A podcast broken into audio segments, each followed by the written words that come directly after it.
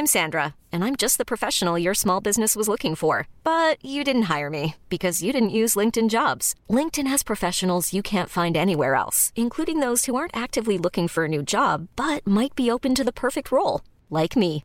In a given month, over 70% of LinkedIn users don't visit other leading job sites. So if you're not looking on LinkedIn, you'll miss out on great candidates like Sandra. Start hiring professionals like a professional. Post your free job on linkedin.com/achieve slash achieve today. Planning for your next trip? Elevate your travel style with Quince. Quince has all the jet-setting essentials you'll want for your next getaway, like European linen, premium luggage options, buttery soft Italian leather bags, and so much more. And it's all priced at 50 to 80% less than similar brands. Plus, Quince only works with factories that use safe and ethical manufacturing practices. Pack your bags with high-quality essentials you'll be wearing for vacations to come with Quince. Go to quince.com slash trip for free shipping and 365-day returns.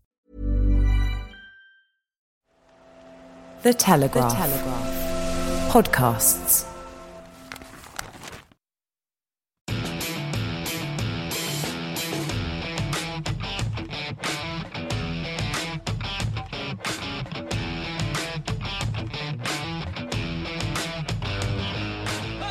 Hello and welcome to Brian Moore's Full Contact with the Telegraph. Well, we're past halfway in the 2020 Six Nations. Only one team remains in line for a Grand Slam, and who would have thought it? But it's France. And of course, England, who put Ireland to sword at the Twickenham, still have a shout at the title. Going to be interesting. Eddie Jones said his side could have declared at half time. I think it's a bit harsh, actually. But they were dominant. Meanwhile, Andy Farrell, the head coach of Ireland, admitted he needed to share most of the blame for a sloppy first half from his side. I'm not sure about that, but we'll discuss all that. We'll assess where England are going in the match against Wales in round four, and we'll also get the thoughts from the former Ireland hooker Shane Byrne on what needs to change for the Irish when they take on Italy. I imagine quite a lot. Quite a lot of the team will go. Um, next up, obviously, England have their old rivals Wales, who were beaten by a Shaun Edwards inspired France. They picked up their first win in Cardiff for 10 years. Can you believe that? It's now back to back defeats for Wayne Pivac, and we'll get the thoughts of the former Ospreys head coach Sean Holley on whether it will be three in a row when the Welsh head to Twickenham in two weeks' time. Plus, we'll be rounding up all the rest of the action, including Scotland's first win in the tournament, and we'll be answering all your questions too. Delighted to say that once again, alongside me is the former England centre Tom May. Hello, Tom. You're you're uh, about to shortly depart on a long run, aren't you?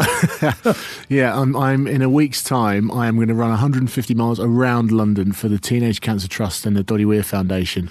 Uh, it's uh, six marathons in six days, and given I've not run one yet, it's uh, quite some undertaking. Uh, how can people support you? Uh, so there's a there's a, um, a Virgin Money giving page, uh, which is forward slash Tom May 150 once you, once you go onto Virgin Money Giving. Um, I set myself a target of 10 grand. I'm, I'm nearly at 13. Um, hoping to get to 20 by the time oh, I finish it. So. Uh, and I think there'll be a link in the show notes as well for thank you those much. of you who want to help. Well, uh, look, England 24, Ireland 12 always a case. Ireland was so poor in the first half. Uh, it's difficult to see beyond that, but you do have to say England was sharp throughout, weren't they? They were sharp, and and, and you know the, the, individual performances that I thought were were fantastic.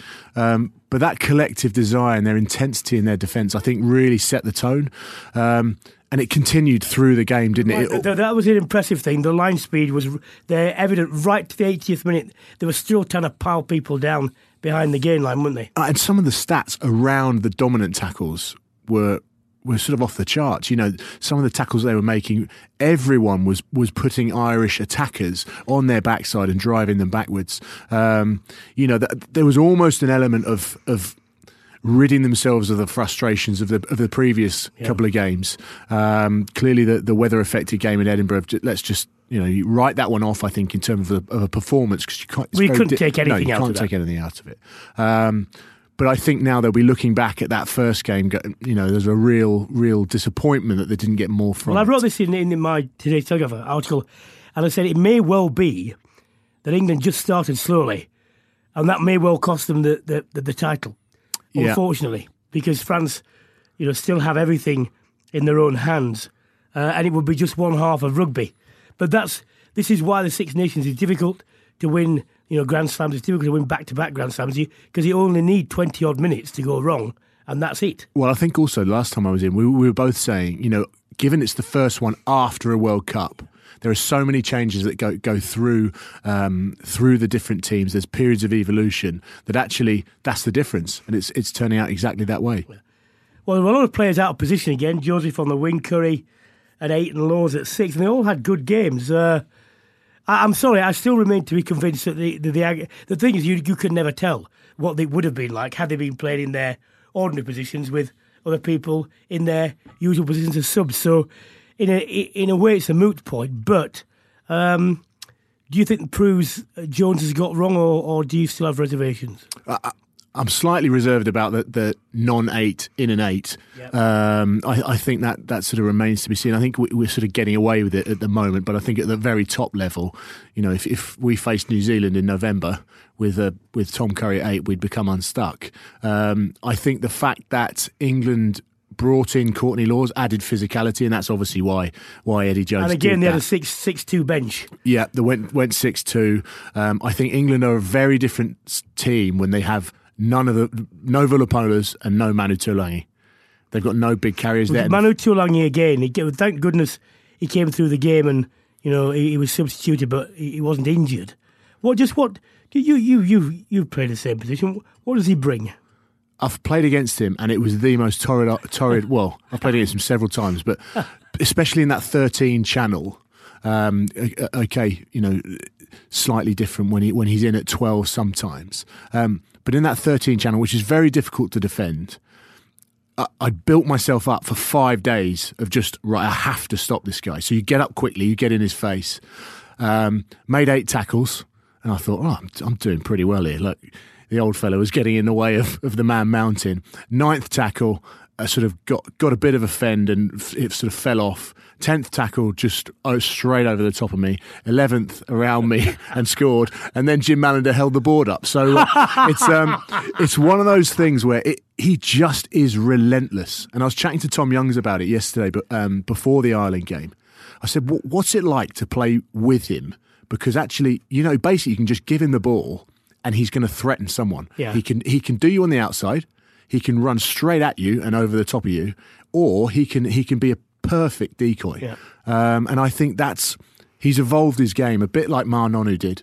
Um, for the All Blacks, he's he's got a lot more to his game now than he did a few years back, and I think he's a massive asset for England. Wales, they're up next. What um, what do you reckon Jones will do? I mean, it's another home game. No real reason for substantial change, but I suppose it depends who comes available, who's on the, the injured list, and who's not. Yeah, I think now now that England have got a bit of wind in their sails, I, I think he'll probably stick with vastly the, uh, the same team. Um, you think he'll stick with, stick with six two on the bench? I, I, think he might do. I think he might do. Probably because everyone's going Willie. He just want, want to do it just to, you know, he uh, he seems to sort of quite quite like creating those different headlines. I suppose one of the things with England's backs, but given the the selection policy he's had. You know, I mean, Daly can play in three positions anyway. Joseph can. Joseph can. So you, have got a lot of cover, haven't you? You've yeah. the specialists, you know, 10 and, well, even 10 you can change now, can't you? Because Farrell's there. Yeah. So, so you, need Sla- you need a scrum half and, and another utility. Yeah, and, you know, Slade's played fullback. Yeah. He's played 10. He's played, yeah. th- played in the centre. I, I, I, think I, I think he's actually played on the wing for Exeter. Um, so, you know, you've got get and that's that's the best thing I think about England's backline is they've got experience of playing in different positions, mm. and when you have that experience, your your understanding about what the player inside and outside needs is is you know a, a, completely different from someone that's just played one. Yes, um, and I think that's that's a it's a real credit to those players, but it's a real um, it's a real tool that, that Eddie Jones can use. Well, we were talking earlier on uh, about the uh, England Ireland game. Why don't we get an Irish uh, perspective? Uh, someone who has uh, pulled on the green shirt a lot. He regular guest on the show. It's Shane Byrne, the former Ireland hooker. Hello, Shane. How are we doing, man? All right, mate. Look, uh, very disappointing from Ireland, but this was a point I, I've been making time and again. It wasn't just the execution. When we look, people can play badly, get kicks wrong, but I didn't understand quite a lot of things that Ireland were trying to do or not do. What did you make of the performance tactically? Well, tactically, you know, or tactically, should I say, the, the, the first thing that they got wrong was it was very obvious what England were going to come out to do. It's a very successful plan that they've used, and it's just be ultra physical. Um, and they should have known that, that was coming. They should have been able to match that at the very, very start. And I thought that their execution then started to go off. Now, unfortunately, a lot of it revolves around uh, Johnny Sexton and uh, his execution of the plan. But I just thought that once England got in among the team, that when there was no one to gather the team to go, look, we need to get A's and B done here very, very basically, very, very specifically. And it just, the game started to slip, errors started to creep in. And, you know, once that starts to happen, added to a very aggressive defence, you know, you're at nothing. Yeah, because I, I, I, couldn't understand things like this.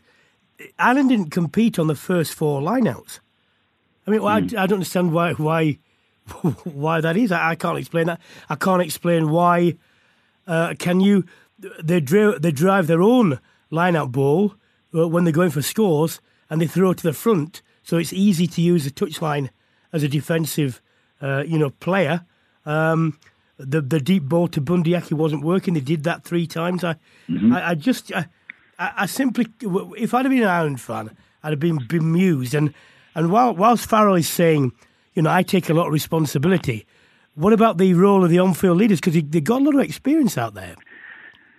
No, but see, that's the key. It's the on-field leaders where that sits and It probably sits far less. You you could say that Farrell you know, for some reason they weren't mentally prepared because the the most important moments in that game were the first five ten minutes. The collisions all involved in around then, because England needed to and desperately needed to make a statement very very early in that game. They needed it for themselves because the Six Nations had been poor to that point, and Ireland should have known that that's what they needed to be ready for. Now, whether Farrell executed that re- correctly or not, we don't know. But definitely on the park, the decisions that were being made were poor. Even what you're saying there, you know, starting them all from the front of the line out, that wouldn't have been executed as part of a plan. That would have been just a call made on the pitch at that time. Yeah, I think Ireland would have found it difficult. Part of the plan would definitely have been uh, to get the ball a lot wider than they could. So that's where the Bundee Aki situation came in because they weren't getting any success at getting the ball out wide. So they were just going for straight up runners. And, you know, it was just absolute meat to the to the slaughter there. It really was because uh, once England were prepared to keep that aggressive defence going, Ireland were at nothing. And there was no sign whatsoever of anyone changing what was going on and grabbing the game by the scruff of the neck. Shane, there was a lot of, uh, I guess, comment made about Sexton after the game, but one area that mm. that uh, selection has been questioned even prior to this tournament was was in and around nine and Conor Murray. Now, it, does mm. this Italy game coming up next? Does that give Farrell the perfect opportunity to to I guess make those changes? albeit hidden under the guise of, oh, we, we, we're coming up against Italy, we know we're going to get a result, um, but now we can give an opportunity to the likes of John Cooney. Yeah, no doubt. Cooney has to start. There, there, there's several players who would like to see starting now, and I think the difference should be, and we go through them, but the difference should be, I don't think Farrell should pretend that this is just, as would have happened anyway, rotating the squad going into the Italian game and then getting everyone back for the French game. I think he's got to make a statement that these aren't, this isn't rotation. This is form players getting picked to start, and if they play well, they will be playing against France. Doris uh, Kelleher at hooker. Uh, you could also move the back three. I think Stockdale has been very, very poor, particularly you know in areas for that try and plenty of other things. Unfortunately, I think you could, um, you know, there's Addison at full back, even, or as you could just bring Earls in and put Larm, or you know, there's loads of changes that can be made. But I think that the the key to it is is the message that Farrell gives across here is that it's not just rotating the squad because it's Italy we're playing. This is singular that it's because of what happened against England that changes need to be made. Why do you think he needs to do that in particular, Shane? Why not just do it in a clandestine way? Why why do you think the statement needs to be made? because the, the, ripple effect, you know as well as anyone, is that um, safety in decisions. That if somebody is making an excuse for why you're not getting picked, well, then you've kind of bit of safety in that. I think that half the problem is is that it was the top two inches with the Irish team that were incorrect, and that you know they need to refocus and like you know, maybe a bit of, of, for regular starters, a bit of bench time or even not in the squad might refocus them. Listen, there's no doubt these players are still fantastic players. You know, these guys still have a huge amount of rugby to give. But there is a young bunch coming up of players who are in superb form. And for varying different reasons, they haven't got a start. And I think they need to have a start now. And if they get, if they play well, if they grab the opportunity, as it comes, they should stay there. Well, I mean, they have the, the, the saying, don't they? You know, form is temporary, class is permanent. But but class is no good if you're not on form. So we yeah. so we we, we will see. Uh, it's great to speak to you, Shane. Thanks very much, mate. Take care, guys. Hello. Sorry to interrupt your podcast. I just wanted to take a quick moment to tell you about another programme from The Telegraph. I'm Ben Riley Smith, the Daily Telegraph's US editor and I've spent the last year exploring the scandal over links between Donald Trump and Russia for my new podcast, Crossfire. What I found was an extraordinary untold story that kept coming back to Britain. The big gorilla in the room was would Trump want to meet Putin? Would Putin then meet Trump? And he said, uh, and in any case, the Russians might use some material that they have on Clinton. This is dangerous. This is really dangerous.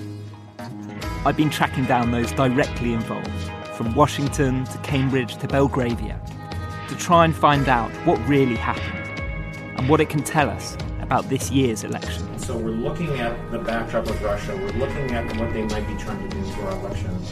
Over six episodes, I will unpack it all, chunk by chunk, through the voices of those with direct knowledge. Most people didn't even want to talk to me. I'm a guy getting death threats. I'm a guy whose life has been totally turned upside down. I will tell you this uh, whoever it was, I hope they get punished for it. That's in Crossfire, available now wherever you downloaded this podcast. Tom, the, the only unbeaten side, the only unbeaten side. Who would have thought it? Well, actually, on an outside bet, France, but that's their first win in Cardiff in 10 years and they were under the cosh in the second half. And I was particularly impressed by the way a pair of young, relatively inexperienced halfbacks kept them in the game, you know, in terms of territory and so on, and did did what they could with with, with not very much ball and, and not very good ball. Look, this is a French team that, well, this isn't the French team. France have only finished in the top half of the tournament, I think, once since 2010. And this is a side now that looks completely revolutionised. These guys, I, I, was out at the under 21s or the under 20s tournament as, as, as it is now uh, over the past couple of seasons. These guys have been coming through, and when we were out there commentating on those games, all of the guys were, that were looking at the French team. This lot are going to come through and cause the Six Nations and World Rugby some trouble. Looking forward to the to the next World Cup. I mean, quite often the, the translation between the two is you know is very difficult, but but are you re- are you saying it was it was that apparent? Yeah, I mean they took teams to the cleaners with their physicality. The likes of Demba Bamba, who's had to go and learn his trade in in Pro D2. Now he's playing um, back in one of the best best teams in French league rugby, um, and they're young players that are actually, to be fair, they're being given a consistent opportunity. Now at nine and ten, especially, over the years, France have chopped and changed, and it's been an absolute nightmare. And it, it, you know, it, well, it's must... not even the selection at nine and ten; it's, it's whether you've played a nine at ten. Well, ten at nine. I mean, there is that. There is that. Um, but I, but I think uh, look at Bouthier at, at, fullback for for a perfect example. That is a guy that has come through as a perfect um, plan out of development. He's played in Pro D2.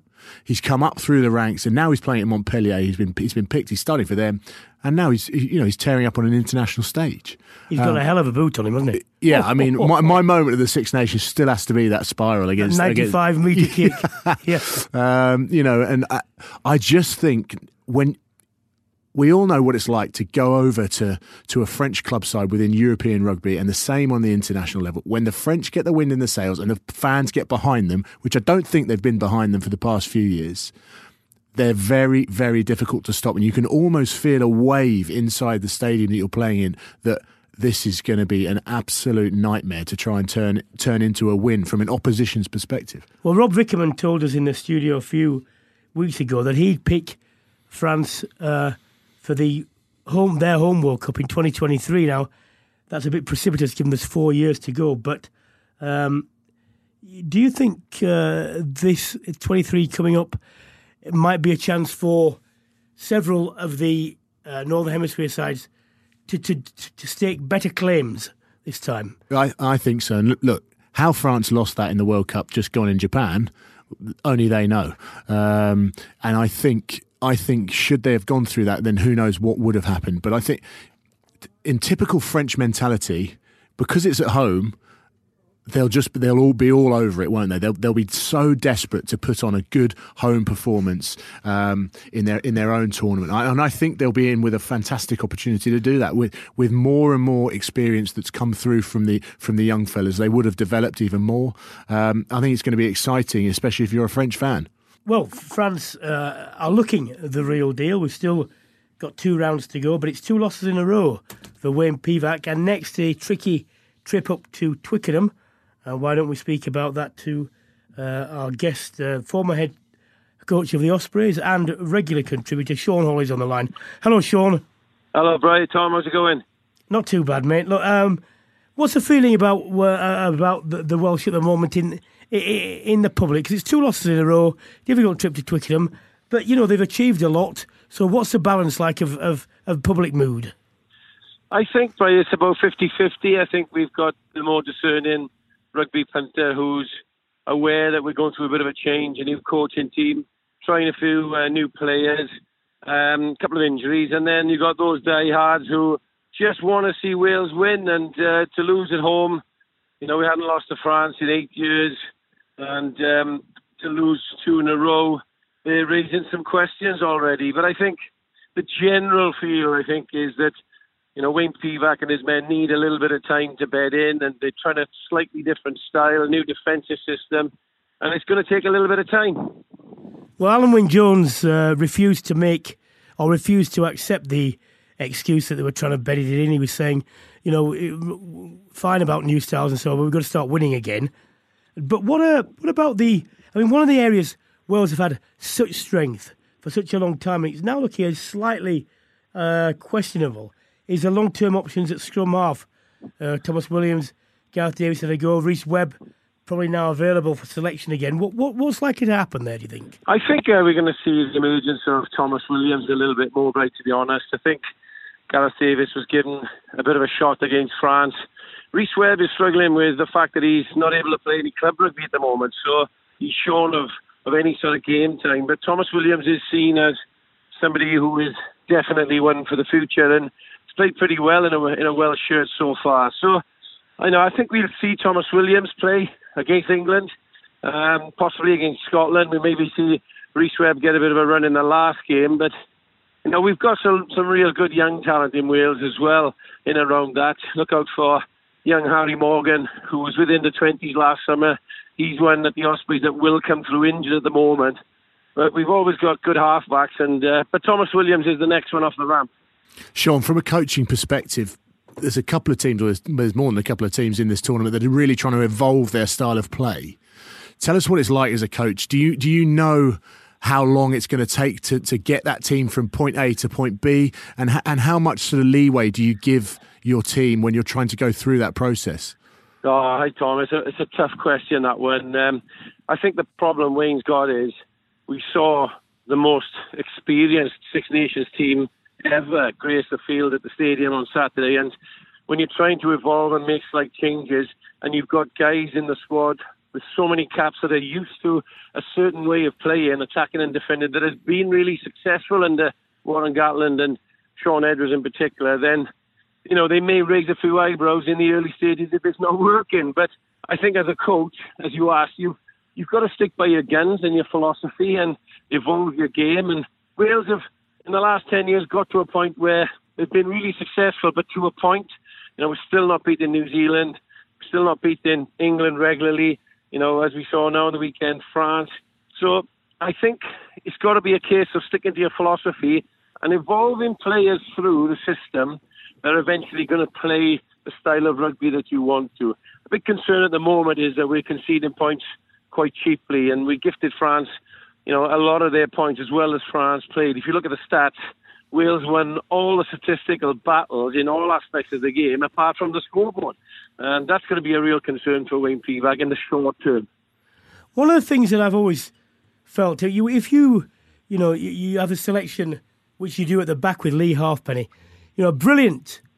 He's got a brilliant uh, uh, aerial capability, great goal kicker, but nowhere near the threat of someone like Liam Williams to, to, to open you up. And given the given the the role that fullbacks now have to play, I just wonder uh, if you felt that, there might be room for change there. Yeah, I think so. I think Liam Williams, Bray, had he been fit, would have played. Um, and it was a big aspect of the game on the weekend. Wales kicked the ball a lot. In fact, there were there were 79 kicks in the game, and France kicked 40 of them. But Wales persisted with kicking from their own sort of half and long down the field, and France were waiting for them. Three, four, five players. Gregory Alldritt had a field day in the backfield. They ran it back. Wales got narrow, and that's where France really got some meters in the wider channel. So I totally agree with you. There were opportunities to counter attack, but for some reason, uh, the kicking game was very, very evident on the weekend. But with Liam Williams and even the likes of Johnny McNicholl, who can play 15, you know, there you'd have a much more counter-attacking option. And I think we'd see a slightly different Wales then. Sean, just finally, when it comes to uh, to the challenge at Twickenham, England have only lost seven games out of the last 51 um, in the Six Nations at Twickenham, and that's how difficult a challenge it is. What in particular do you think Wales have to do to register a win? Well, that's a million dollar question. Uh, you know, it's not a great time to go to Twickenham for back of two defeats, and conversely, you know, I think England have sort of got their mojo back. I, I always feel with England, if they just stick to what they're good at, bringing their big forwards into play, a little bit of interplay between forward and Farrell, threatening around the ruck, using their scrum and their maul, then more sides are going to really struggle, and that's really the recipe to beat Wales again. As far as Wales are concerned, they need to get their spacings right in defence, come off the line and, and, and make those big tackles on your crews. I told you for Courtney Lawes was brilliant on the weekend. They have to stop those on the gain line, starve them of, of any sort of go forward. Because once England get into the 22, they're very, very clinical one way or another. So that's what they have to do, and they have to take the game to the last 10, 15 minutes within a score, because that's when maybe England get a bit vulnerable, a bit twitchy, and the crowd gets a bit twitchy. And that's where Wales have been successful in the past. It's taken it right to the death, but it's easier said than done, isn't it? So, um, yeah. you know, that, that, that'll be the recipe, and that's what they'll work on. But they're a long way from that at the moment, I think. Well, Sean, we will we will see. Um, but, but, mate, it's always great to speak to you, and thank you very much. Great. See you in a couple of weeks, Bray. Thanks, mate.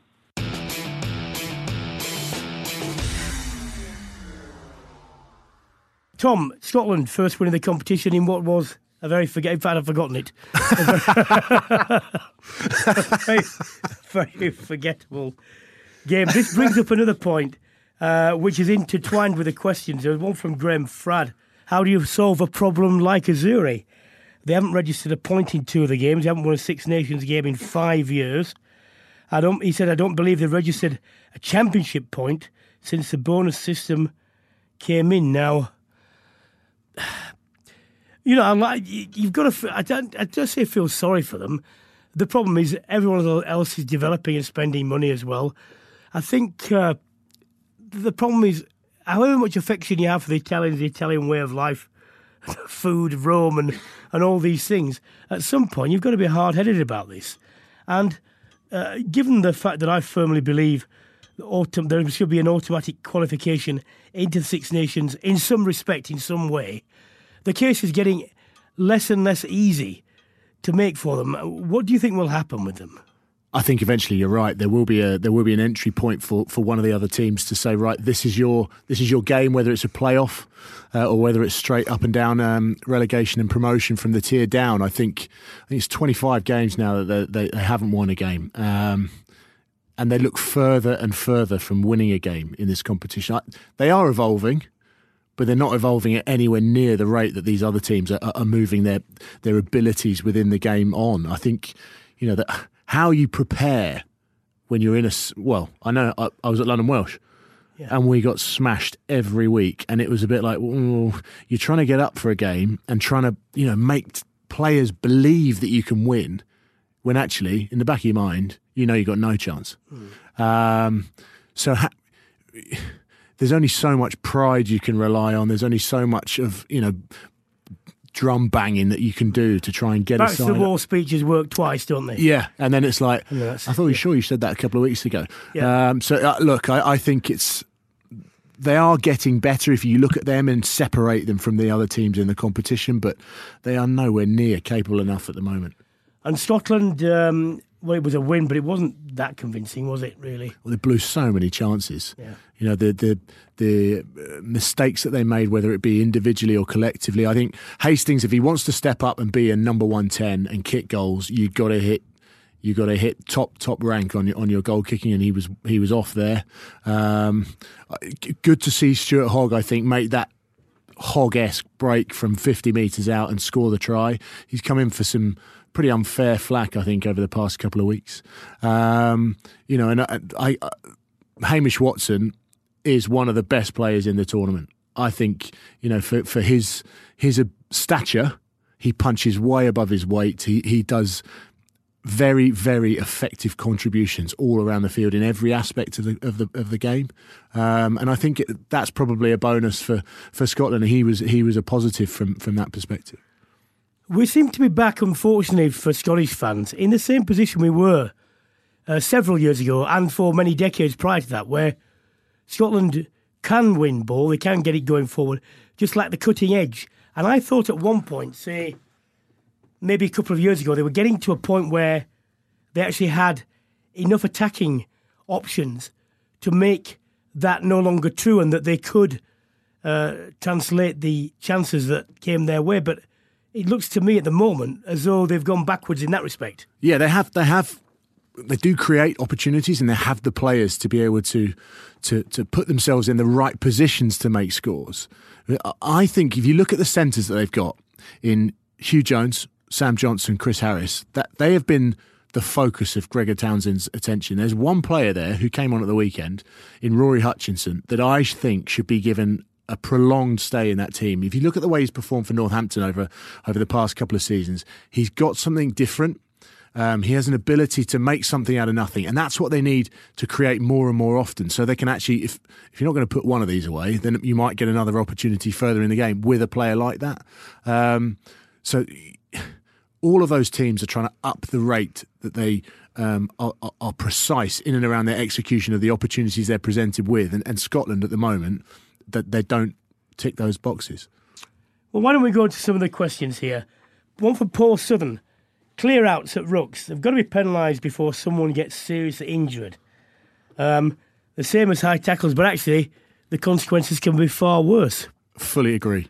Uh, I mean, I saw several at the weekend against Ireland. James Ryan. Ryan and Antona, one on Itoje's knee, which was a purposeful one. And I, I'm amazed he didn't even look at them. And we haven't even talked about the potential penalty try with Tom May. That was it was it, it wasn't that he hadn't taken off. It wasn't even the picture when he kicked it. Yeah, you know. And I, what, can you explain why they have a prolonged investigation into two guys wrestling and taking each other's shirts off? at the we at the book at the bottom of the of the bottom of the all, and then you've got a penalty try opportunity, and they never even review it. I know I, that was that was ridiculous. I, th- I think they should definitely have gone back for that. Um, I wonder if there'll be there'll be citing repercussions. We don't know. Um, but when you're off your feet and you're in a vulnerable position, to have someone like that, that let's not forget these lads are they're powerful and they're big, 18 stone. and if you've got that hitting you with a bit of intent, because all of those were with intent, um, you know, I think I think testament to Tom Curry just got back on his feet after having been steamrolled uh, by James Ryan. I, I fully agree with Paul. One from the great Mike Carlson. I don't know if you know Mike. He's a, a brilliant NFL American sports guru. Soon after Genge came on, he drew an Irish penalty by standing up and driving to his right. A few minutes later, he did the same thing and was penalised. Can any living human being explain the difference? well, Mike, it's like this. The reason why Genge was going to his right was the Irish tight head who came on the reserve changed his mind and he got onto his shoulder, which he's not supposed to do. And on the first one, he twisted him in, which is why he went right. And the second, uh, and it, it was the other way around, Mike, actually. He got a penalty against him first for being dragged in right. And the second time, what he did, when he realised he was being dragged in right, he simply rammed the shoulder up of, the, of, of his opposite number. And that's when the shoulder shot out. And that's when they got the penalty. So they're both illegal. It was just on the first one. He didn't take that option on the second one. Look, Mike, the thing is this no living human being can explain how referees referee the scrum because none of them have got any experience. and they just guess. It's as simple as that, Mike. They just guess. Last question from Still Here. I don't think that's his real name. Uh, if it is, it's a very, very strange adopted name. Uh, Sexton, time for Ireland to move on. Not that he's a finished player, but maybe he's holding back good younger players from the national team. Listen, I, I think Johnny Sexton has had a tough few weeks. Um, there's obviously added responsibility in his role as captain, and some are saying maybe that that, that responsibility is affecting his performances. But I, I think there comes a point, and I, I, I don't think Joey Carbery's fit at the moment, is he? Well, no, he's not. No, he's not. And I, th- I think uh, Andy Farrell would seriously be looking at maybe having a change in and around 10 um, if he was fit, because I think he's an outstanding player that can. A- He seems to have chronic problems, though, unfortunately, Carbery. He, he does, he yeah. keeps, keeps breaking down, so uh, yeah, difficult, isn't it? I, I think, look, I think it's very difficult to say Johnny Sexton's over the hill and out, out the door, but, um, you know, over the past past few weeks, certainly 9 and 10 need to be uh, looking over their shoulders somewhat. Tom, what about the general level of chat in this Six Nations? I'm getting sick of it. Every player is moaning about every decision. They've not got the right to do that. Even the captains haven't got the right to do that. And uh, I understand referees wanting to have a relationship with players about that. But at the end, they're in charge. I fully agree. Dan Biggar at the weekend was. Well, not just Biggar. no. Farrell, Yeah, Farrell, Farrell, his comment after he held on to Stander was that's a ridiculous decision. Now, uh, why didn't the referee just? Are you, if I'd have been referee, that would have been a card. Yeah. Th- this is, does not set a good example. Well, there's only one way to stamp it out, isn't there? Next time someone does it, show them a card. Then, then let's see how many people. Yep. Um, you know, I, I think there's a there's a lot of flack aimed at aimed at all of the you know, TMOs, the assistant referees. Look at look at Wales with the, the deliberate or, or not deliberate slap down from from Willemse. You know, it's difficult. Now, one of the things that isn't difficult is just flat out petulance. You know, don't don't speak to the referee like that. That's one of the things that we that well, we we're set- talking about Mike Carlson in the NFL. They don't do that in the NFL, and you're talking about a professional game with huge players and huge uh, money at stake, and you know just as much pride, just as much you know physical intensity. They don't do it because they know they can't get away with it, and they won't. What are the repercussions in the NFL if they? Well, they just throw them out of the game. right. Or they, or they, or they, or they give uh, unsporting conduct 15 yards forward. It's just, straight. Same yeah. like zero and marching people 10. Well, and if, It, it only need a couple of 10 metre yards. I just, it, it's beyond me. Referees then talk about the difficulty of this, that, and the other. Players will get away with anything they can. They'll manipulate referees in any way they can, and referees have to understand this. well, if you stand up to it and you act act upon it, be the same in football. But no one ever wants to do it. That's another story. But you know, I th- I think um, look, if they if they had a review this week and they've got some time because they've got the week off. Uh, well, the, the, they haven't got the week off, but the week off from refereeing. yeah. Um, then they could bring that in next week. Right, anyone that talks to a referee like that, give them a card. Set that example. You wouldn't see it the week later. And funnily enough, now they've actually done something and they have to their credit, they have done something about you know delays. They use it, it's getting getting you know they're actually using it properly, aren't they? They're getting away much quicker, as we said they would do Yep. and could do. So it proves it works. Now they've just got to sort out these interminable, you know, committee meetings before every line out. There's not in the book. Everyone's taking an age to get there. There's no reason why they have to do that. Well, and also you spent half your week doing as many like you know exactly what's going on. Exactly. You know why do you need to have a have a mothers meeting before each one? Quite right. So there you are, officials. You've done one thing. Let's do the other two things. Let's get on with it. Sorry, that's all we have time for this week on Brian Moore's Full Contact with the Telegraph. Thank you to my co-host Tom May. And Tom, good luck in your charity run. I don't envy you in the slightest. uh, I'll be back every Monday evening during the Six Nations from all the usual places you get your podcast from. If you enjoy this episode or any of our previous episodes, please do subscribe, and we'll catch you next week. For now, it's goodbye.